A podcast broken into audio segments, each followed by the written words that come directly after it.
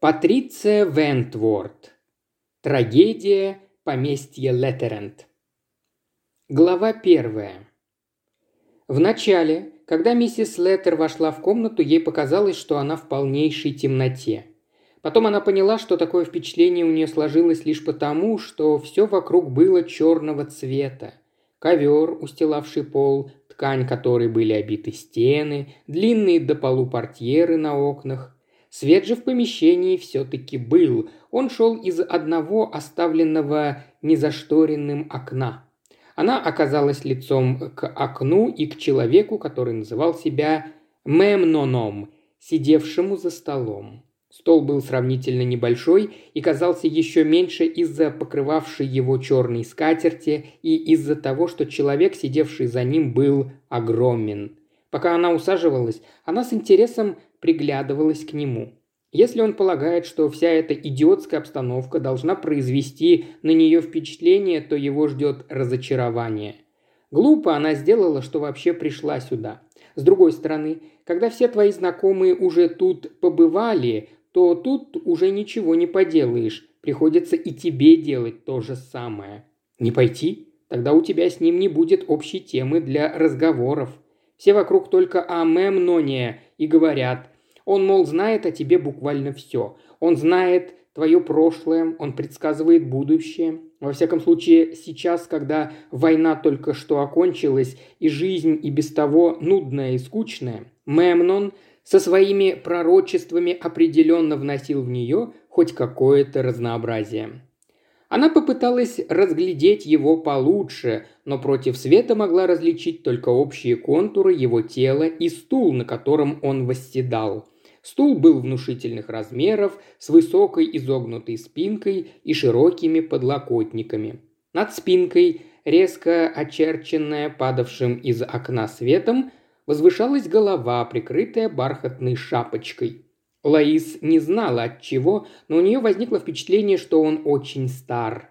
Оно возникло само по себе и не имело отношения к зрительному или слуховому восприятию. Свет из окна бил ей в глаза, и она могла различить только бледный овал вместо лица, причем он располагался выше, чем можно было ожидать при нормальном росте. Вероятно, он был очень высоким человеком. Судя по тому, где белели на подлокотниках кисти его рук, Руки у Мемнона тоже были необыкновенно длинные, под стать росту. Думая обо всем этом, миссис Леттер села, положила сумочку на колени, сложила руки и с улыбкой откинулась на спинку стула. Не каждая женщина ее возраста отнеслась бы с таким спокойствием к прямо направленному на ее лицо лучу солнечного света. Но 37 лет нисколько не отразились на ее безупречно гладкой коже.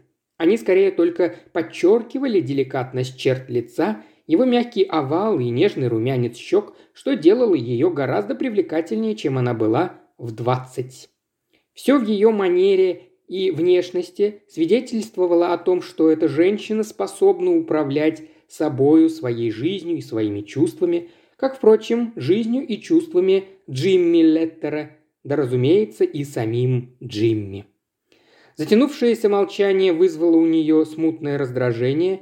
Не мог же этот старик серьезно рассчитывать на то, что темная комната и все прочие штучки хоть сколько-нибудь ее смутят. Пока в жизни Лоис не было ситуаций, которые могли бы выбить ее из колеи, миссис Леттер скользила по жизни без усилий, несмотря на то, что за ее спиной уже остался один брак. Джеймс Даблдей оставил ей свое состояние, Легкая напряженность по поводу завещания была вполне благополучно преодолена. Качестве второго мужа она избрала для себя Джимми Леттера и до сих пор считала, что выбор сделала правильно. Никогда не получаешь всего, чего хочешь, к тому же с завещанием тогда еще могли возникнуть кое-какие осложнения. Конечно, Энтони, когда хотел того, умел быть неотразимым, однако глупо было бы из двух братьев – предпочесть того, кто беден, а не того, кто богат. Во всяком случае, так не поступают, когда тебе уже 35, и ты знаешь, что можешь и целый торт заполучить, и побаловать себя сладким на стороне. Правда, Джимми оказался не так богат, как она предполагала. К счастью, с завещанием все обошлось, к тому же и поместье Леттеров было как раз такое, какое ей всегда хотелось иметь. Прелестный, хотя и небольшой дом, который совсем не пострадал во время бомбежек. Теперь требовались только деньги, чтобы переделать там все так, как ей хотелось, и эти деньги у нее были. Да, если бы имение принадлежало Энтони, хотя, как знать, может, такое время настанет. Эта мысль промелькнула у нее в голове и исчезла. Она вспомнила, что после этого идиотского сеанса у них назначена встреча, и теперь улыбнулась уже по-настоящему. Неожиданно она почувствовала устремленный на нее взгляд. Привыкнув к необычному освещению, она смогла даже рассмотреть, что ее глаза глядели на нее из глубоко запавших глазниц, из-под густых кустистых бровей. Ей показалось, что они у Мемнона черные. Потом она услышала густой тихий голос. «Протяните ко мне руки, обе руки!» Лоис Леттер вдруг испытала странную нерешительность. Человек говорил низким голосом, почти шепотом, но ей казалось, что звуки раскатываются по всей комнате. На столе, разделявшем их, лежал хрустальный шарик. Благодаря падавшему на него солнечному лучу он светился, как полумесяц. Лоис опустила на него взгляд и небрежно сказала – что же вы не смотрите в свой магический кристалл? Я именно за этим сюда пришла. Он протянул руку к шарику, и полумесяц пропал. Она не видела, куда он делся. Она лишь уловила какое-то движение, будто шевельнулись складки плаща. Шарика на столе больше не было. «Протяните руки!» Снова послышался шепот. Она протянула их ладонями вперед, словно отталкиваясь, и встретила его ладони. Ладонь к ладони, палец к пальцу – они были сложены, как при молитве, две пары рук, его и ее, Лоис. Она почувствовала легкое покалывание, сначала в руках, потом в теле, наконец в ногах. Дыхание ее участилось, она попыталась заговорить, отклониться, но впервые в жизни не смогла сделать того, чего хотела. Она сидела, не двигаясь, и послушно поддавалась этому контакту. Он смотрел ей в глаза, и у нее возникло почти физическое ощущение, что его взгляд прощупывает и осматривает ее, как рентгеновский луч. Внезапно это ощущение прошло, он опустил веки, убрал руки, откинулся назад и произнес «Вам нужно очень остерегаться». В его тоне, в приглушенном, почти неслышном голосе было что-то, заставившее ее испугаться. Она сложила руки на коленях и только потом спросила. «Чего именно мне следует остерегаться? Яда». Произнесенное слово прошелестело в комнате и отдалось в голове, как удар гонга. Она подождала, пока перестанет звенеть в ушах, и снова спросила, что вы имеете в виду?